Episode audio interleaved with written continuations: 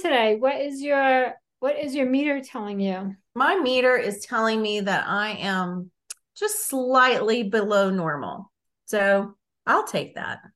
Why you why do you feel that way? I am coming off of a trip last week, which I did have to call you Thursday night to get some Mary Ward advice. And it was a hard trip. It was my first trip. I did a speaking engagement, and it was my first trip without any type of um, emotional support person with me, or as you said, anchor. Mm-hmm. And it was really hard because it was a group of it was military related it was of course ahead of veterans day and i was going to be speaking about caregiving and tom's death and it was very hard to do that i had prepped and prepared and i can talk about it all day long but sometimes when the environment is just right it makes it really difficult and bring brings things forward mm-hmm the emotions forward a lot. I think it was that. And then today I went to the store and and it was nothing but Christmas. Mm. And last year I completely ignored Christmas. We really didn't celebrate. Um, it was our first year after Tom died. And so this year I'm I think I'm forcing myself to to to get into the Christmas spirit. But it's kind of dull. Kind of like when your kids get older and the shiny, glittery Christmas when they believe in Santa Claus mm-hmm. is over because they no longer do. It, there's just a dullness to the excitement of Christmas now. Mm-hmm. So I feel I'm trying to fake it, you know, to make it, but it's really super hard. It takes a lot of energy to mm-hmm. do that. So you're going to have more of that. What are your strategies going to be, do you think? Or are you going to make them up on the fly? I think I'll make them up on the fly. I've got some in place that we used during the ALS journey where we really switched out our traditions because traditions, I knew traditions would be hard. Mm-hmm. And so this year, Trey and I are just trying to figure out what we're going to do, what feels right. And I know that one thing is is we're not going to push ourselves. Mm-hmm. I'm done with that. Either pushing myself out of my comfort zone for other people, um, you know, just to make other people happy. I'm I'm not going to do that this year. Well, that was a little bit of a conversation last week when you called me. Yeah. I was your um virtual anchor and you, you called were. and yeah, and you were I mean, first of all, I want to say that you gave yourself a lot of grace, which was was good because it's not easy to always give yourself grace or to even recognize that you need to give yourself grace, that you can be forgiving to yourself or kind to yourself. And um and and also I think you didn't do what you didn't want to do. You you yeah, you didn't do what you what you you didn't do what you thought was expected of you. You you you behaved in a way that was the best for you at that moment. Gosh, that right. to get out. I, that was a hard one. No, you're right. And so for our listeners, so part of what I did was I I arrived at the event the day before the event, and there was going and it was it was held near um, a city that has a Air Force base near it um, in the community, and the organization had invited some active duty families for like a little meet and greet. And I was like all on board. And, and believe it or not, I was actually looking forward to doing all these things because I'm trying to really push myself to get out of my comfort zone and mm-hmm. create a new comfort zone. And I stood there in the in this meet and greet watching all of these very young Air Force you know vet, uh, active duty and their their spouses these families. And and i'll be honest it it it kind of brought me back to when tom and i were a young air force couple. Mm-hmm. and so that was a little hard.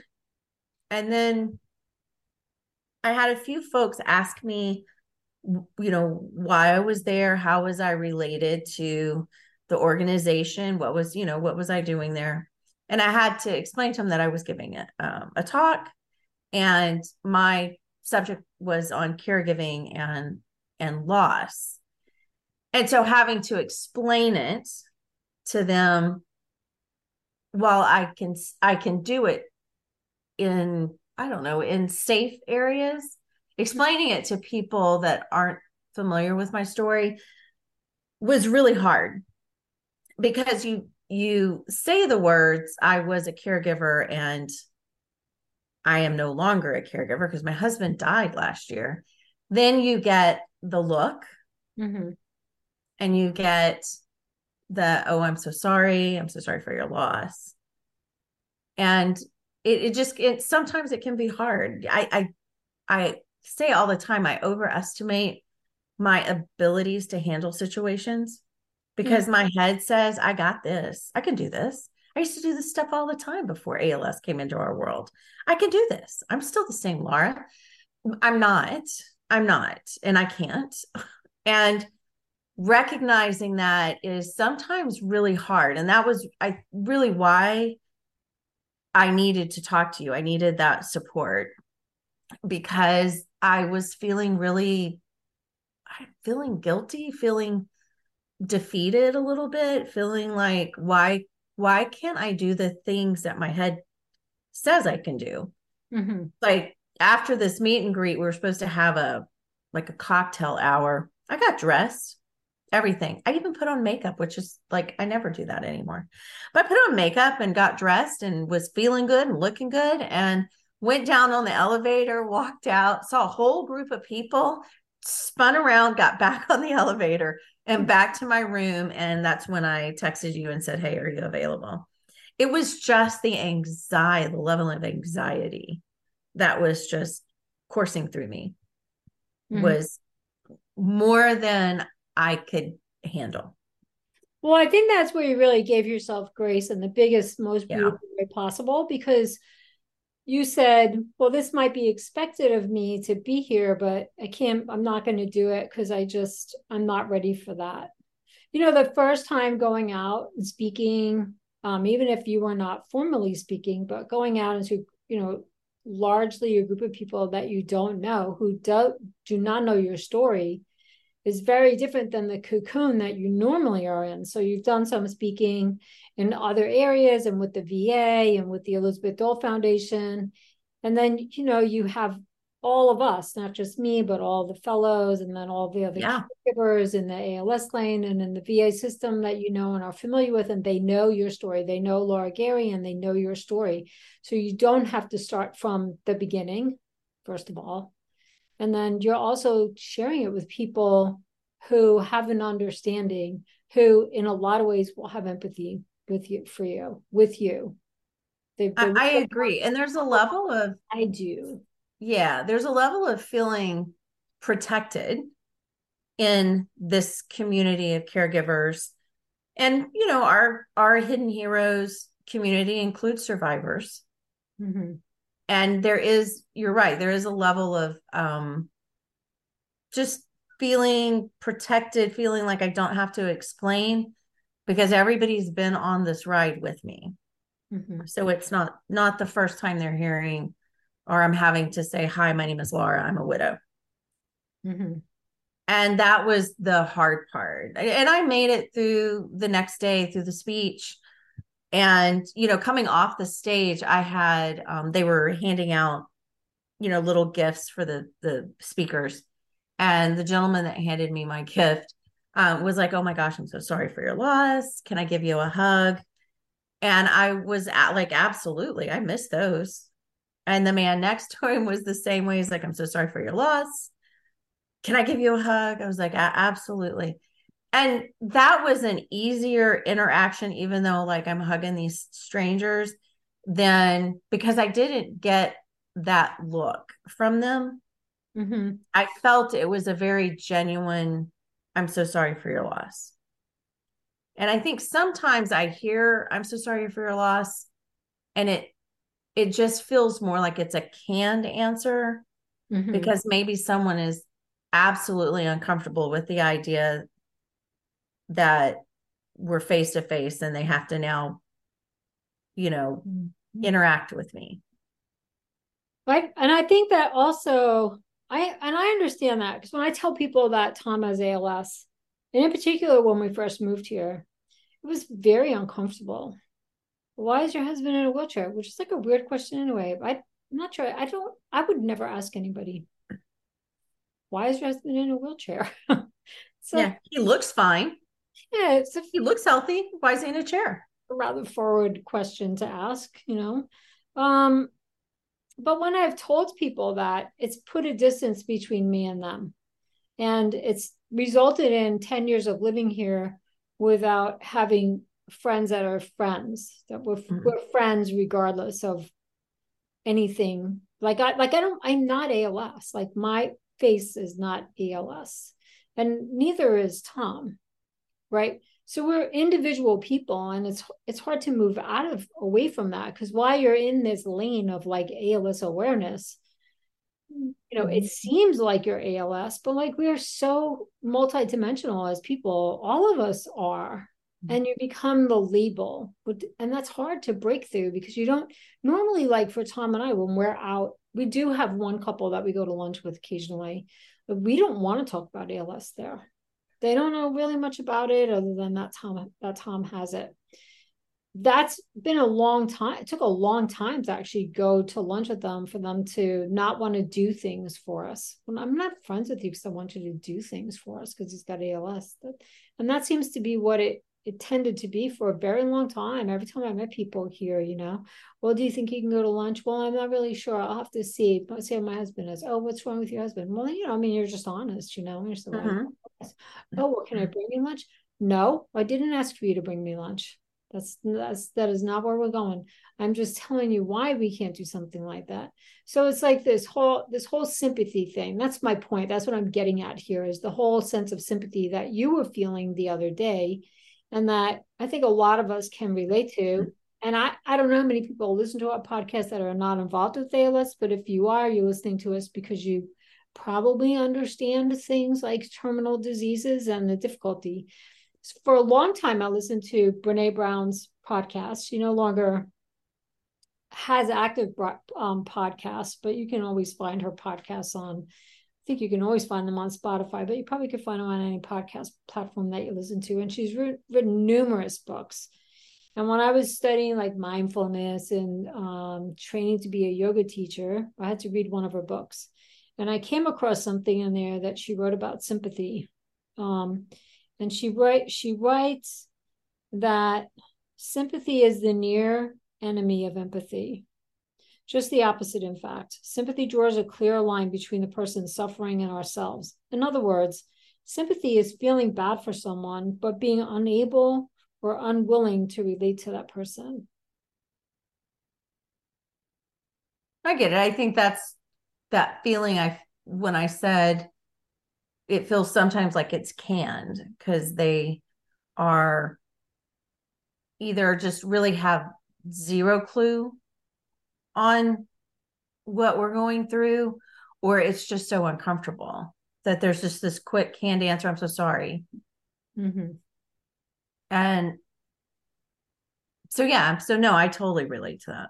What about the next one? So this is the last one for me for today but empathy is a skill that can bring people together and make people feel included while sympathy creates an uneven power dynamic and can lead to more isolation and disconnection. It's an unfortunate outcome given that sympathy is usually coming from a good place, which I to like agree wholeheartedly with that. It can be a division.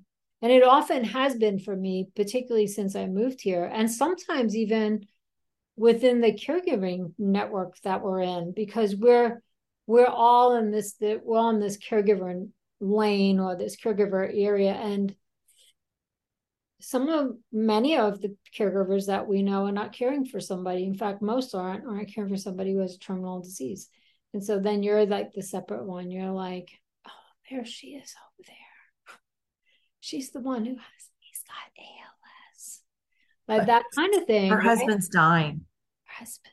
And then you want to then like Tom will say, as he has said in a couple of meetings with our financial advisors, You don't have to say when I pass. I'm gonna croak. it's gonna happen. I'm just gonna croak. Like you're gonna croak too someday. I probably just my my bell's gonna be rung just a little sooner than yours. Mm-hmm. Because he's not afraid to say what it is, you know, and it it becomes I mean, it's not like you want to always have that as a cocktail conversation, but you were in a place where you're talking about big things in people's lives in the military and veteran communities. Right. And for us, it was hard for me to distinguish myself, you know, saying that I was more than just a caregiver because it was just so all consuming mm-hmm. from about 2019 till he he passed and or he croaked in 20 in 2022 and so for our listeners my husband just laughed out loud on that one too by the way. He thought that was funny. Um i know he did. Um you can't get over it right because you can just see tom whizzing by in his wheelchair pushing a bag of dog food for me again and saying yes i'm gonna croak someday i'm gonna croak let me do it while I can. um, but yeah, it was hard to distinguish because it was just so consuming. His care was so I didn't identify as anything other than Tom Tom's caregiver. It was even hard sometimes to identify as Tom's wife and Trey's mom because I was just so underwater most days with the caregiving aspect of things Yeah, you probably could hardly breathe at the end of the day. I was thinking how opposite our our husband's journeys are with ALS. And I was I was pulling some paper earlier, which was kind of a not a great you cannot pull paper and put um sunflower seeds in there in case anybody's wondering. It it doesn't work. You know, I was just wondering that this morning. So thanks for yeah setting me straight. I figured I want to set you straight on that. They're way too bulky. They're not like little poppy seeds, you know. Yeah, in my free time, I was like, why doesn't she put sunflower seeds in there? Yeah, you thought that would really sell, right? yeah, it probably would if you could have that magic happen, you know. But I yeah. So I definitely. I mean, figure it out before Tom croaks. Yeah, uh, he went in after he figured out that oh, this couldn't do it. Yeah, so he went in, he goes in every afternoon. I've probably explained this numerous times on the podcast, but for somebody who's just listening for the first time, he goes in to his very comfortable or very comfortable bedroom on his beautiful hospital bed. And he goes on his breathing machine and he studies and reads about music and painting and watches lots of YouTube videos while he's in there.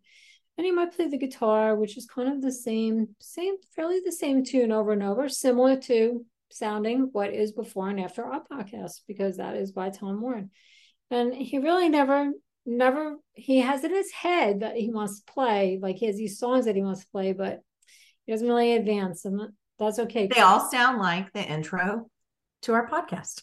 Yeah, that's Tom Warren. So, oh well, I was thinking when he went in, he went in earlier today. He's not been feeling so strong. He's got, I think he's got some core muscle loss here. Um, but I was alone, you know. That's the isolation part, you know. So I was alone. I was pulling paper, and but you know, you know, I wasn't really. I you know, I made it work. I just pulled plain pieces of paper, which I need to practice some things on and use for different things. So it was it was fine. Um, and I knew we were podcasting, so that worked out and I have a couple orders to fill. So I have some things to fill my time. That's really what um, Cottage at Marehaven is for me is to be able to fill the time.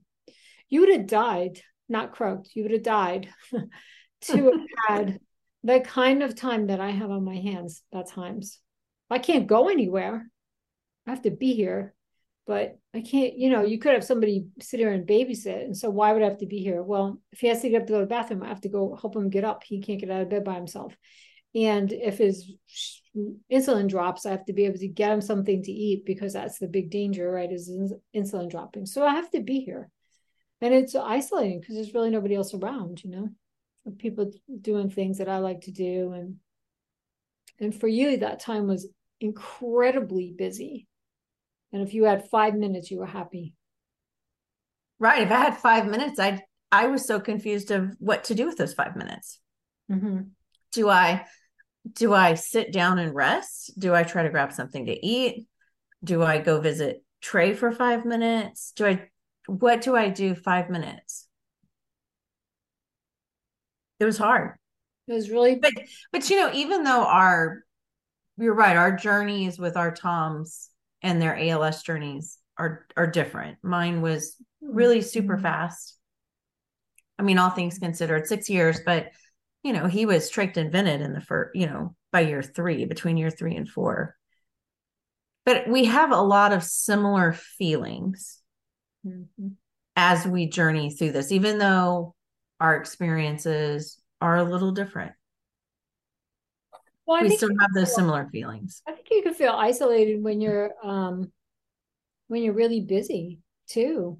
And mm-hmm. unsatisfied that this is what your busyness is. Mean, you didn't grow up to be as busy for that reason and achieve all the things that you did and all the work that you did. And now I'm clearing somebody's suction out. And I'm not and I'm not saying that to about the person that you care for because that's an entirely different conversation. You you did what you did because you loved them, you were committed to them. You you couldn't. I just said this recently about because November is a month of the recognizing the family caregiver that I could I couldn't have there was no other there is no other choice for me but then to do what I'm doing. That's all that you that is enough. If you don't understand that then I don't know how to help you with that. There is no other choice for me.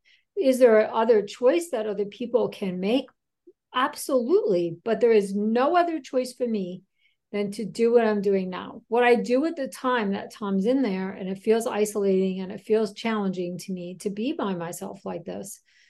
It's up to me to figure out how to fill it. And I've I've done a pretty good job. It's not always fulfilling. And I still have lots of feelings of grief. I I feel lost in my own little world sometimes. I feel sad that I'm that days pass me by that I can never get back again, that I I can't leave here and go do the things that I want to do with the comfort level that I should be able to. And then also still be here for him. So again, that comes to my one choice is to be here for him. That's the only choice that there is for me. It's up to me to figure out how to do the the rest and to do the work on the feelings that I have, which I think that I I'm working on that through therapy. Yeah, I I do. I I see that. One of the when I was gone over the um the end of last week, there was a conversation with someone and I just made the offhanded comment about you know we don't run into caregiving um that was Remy. We don't run into caregiving like you know you know this is what i'm going to do and i'm so excited. It's the it's lara's dogs agreeing with us. They're ch- they're chatting in the background. She has lara has two german shepherds who are sometimes chatty when we're podcasting. And there's there's sort of like the grumbling audience in the background. Sorry about that. I'm usually really good. They usually no one's walking in front of my house and someone walked in front of our house and my pups went crazy. That's okay. We love pups. Yeah, but what I was saying is, is I was t- trying to explain this guy. He's like, because you know, there's a there's a lot of like, oh my god, that's amazing that you did that. You know, you should be commended. You know, you're a you know you're part of this is i'm like well i didn't run into being a caregiver. Like it's not like something i wanted to do. Mm-hmm. i did it because like you said i felt that i didn't have there wasn't another option.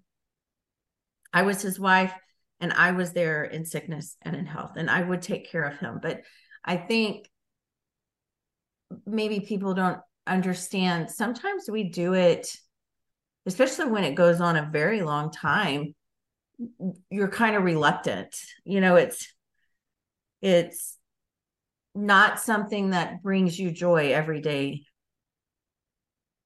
to be the one that is suctioning or showering or toileting and doing those those activities of daily living.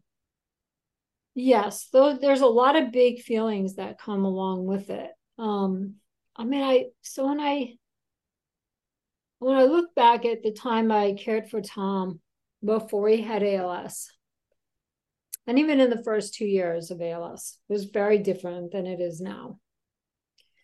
I really moved forward in my life, but for a lot of reasons, I had to move forward. I had to help provide food, you know, money to put food on the table, and um, I, I had to be active. You know, I was in my 30s, so I certainly had to hadn't finished my education, and I did that, and that was one way for me to cope with the big feelings I had, or the losses we had of him not being able to work.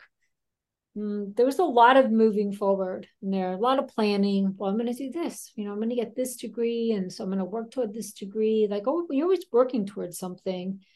For me, when I'm working towards something, it gives me a sense of the future, that there's a future there. Mm-hmm. And he didn't need help with ADLs in that way. He needed help with, you know, paying the bills and organizing days. If you got him organized, and you wrote a couple of things down and you kind of kept tabs on them, he would be okay. He had a very small thing, you know, it's very small window with which to work, but he could be left alone all day. He'd go to the bathroom, he'd put his pants on, he'd get dressed, he could do all those ADLs. It was the other stuff in life that he couldn't do that well. He could easily get lost, he could get confused, he couldn't stay on task, but that's very different than what we have now. That's a very yeah. And so for that sometimes that reason alone puts you in this much smaller group of people who are have been caregivers who had been caregivers and who are caregivers i would i would venture to say that um, caregivers of people of alzheimer's feel very similar to what we do what what what you do now when you think back how you feel now and how i feel currently going through it mm-hmm it's isolating. It's hard to break the isolation too. So what I'm grateful for doing this podcast, we could talk about that, do our our gratitude. I'm grateful that we have this podcast. I like knowing that other people are listening to our story, that it helps them to feel that they feel less alone because we sound like they do in their head. Yeah. You know, it's their story too. It's got a little different things. They have a different name. They have different color eyes. They look different than we do but essentially they feel a lot like we do. Human feelings can be so common among us. Yeah. And just that connectedness during such a, a hard portion of your life, transition in your life is important. When I reached out to you on Thursday night, it was you I needed to talk to. It wasn't it wasn't my sisters, it wasn't other caregivers it was someone who totally understood where I was coming from. Not that I would get sympathy from you, but you were very empathetic mm. to just that feeling of facing larger groups. I mean, we'll put a name to it. I mean, it's social anxiety. Mm-hmm. I I had it. And for me, it's frustrating because I've never dealt with that as far as, you know, pre ALS. I could walk into large groups of people, I could do conferences and not know a soul and just start talking to someone. But it was you I needed to talk to um, just to kind of have someone validate what I was going through and maybe and you did help me put names and have better understanding of of the why because I was in my head going, but I used to could do this. Why am I not able to do this? I was looking forward to this. I was wanting to do this. I brought a lot of great outfits to do this. um, and it just didn't turn out. And and that goes back to what we talked about the last episode of giving yourself grace. Mm-hmm. And it is it is a it's a practice. It, it absolutely is because I think in the moment by calling you, I wasn't giving myself that grace until you stopped and said you're giving yourself grace. And I'm like, you know what? You're right. I am not putting myself into a really uncomfortable situation Mhm. that is going to feed my anxiety and make things worse down the road for me. We're just stopping it now and I'm taking care of myself now. Mhm.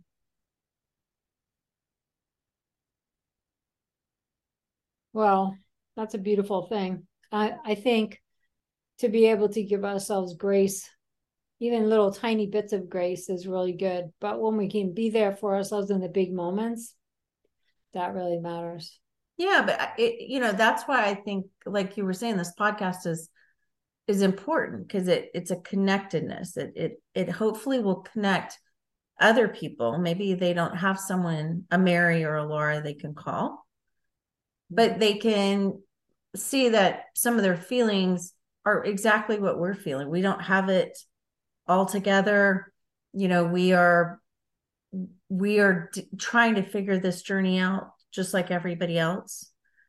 But what we have done is is we have connected with each other to We hope- provide Yeah, we I'm hope we connect with our listeners too. Yeah, absolutely. Because I think you need that, and and and you know, it's it's not the can't answer when we say, you know, we're sorry for your loss, or I really do understand what you're going through, or um, I had someone actually, the base commander at the space came up to me and mentioned he understood the journey that he had taken care of his mom with ALS, and I in that moment i went i i see you. I i'm sure that is very that was difficult for you to do that. Hmm and that was a very authentic genuine um you know interaction between us hmm whereas i think there were some where people were just like oh i'm so sorry for your loss and and not, no eye contact you know it was very uncomfortable for them hmm and you know it's like okay thank you Yeah, I'm glad that he said that to you. Me too. It I, I think that I, I and that is something I have found. I had a couple of people come up to me and say, I know the journey. My best friend had ALS. And that was just in this small group Mhm. on Friday morning. I had probably a handful of people that approached me after I t- after I told the story of of our ALS journey Mhm. that said they, you know, they understood the ALS connection. Which is always crazy because you think to yourself, isn't this supposed to be a super duper rare disease? Yeah, how rare is it? And Ah, I'm in a room of maybe 150 people, and five have come up with me, come up to me, and they've had like, you know, very close relationships with people that had ALS. that's nuts. hmm I don't really know too many people in my life who have, but I don't really, I don't get out anymore though. So there you go. Right. You don't have a life. I don't, I don't have. I just have the life. I didn't know anybody with ALS when Tom was diagnosed. I only knew ALS as the Ice Bucket Challenge. And I knew it was terminal. That was it. I forgot he wasn't diagnosed until after the Ice Bucket Challenge. Yeah. Tom did his own um, video of the Ice Bucket Challenge.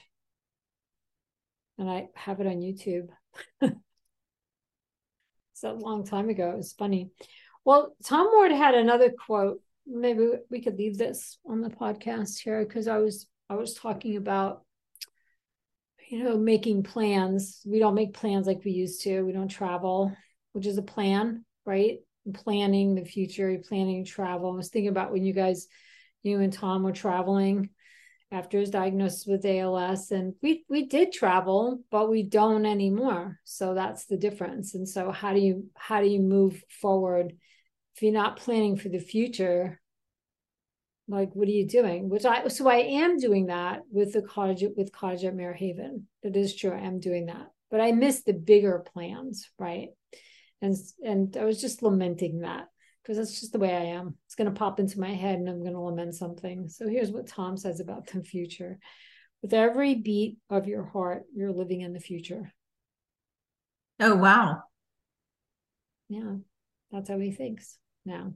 That's what he Love thinks. that. Yeah, I'll put it on our in our show notes. With every beat of your heart, you're living in the future. I think you need to print that on one of your bookmarks and sell it. You think? I do. I can't really put it on. I can't print on my bookmarks. You need and to figure something out. I can put it on a five by seven. Okay. I can do that. I I don't love making bookmarks. I must say, I'm not, I mean, I think I do a really great job and I think they're really pretty. If you see them in person, you would really you you love them much more than the photos. They're tough to photograph. A lot of things are tough to photograph in fine art. It's tough to photograph uh, Tom's oil paintings to get the true colors, the blues, the blues, the greens, the greens, and uh, the oranges are just wicked to try and photograph.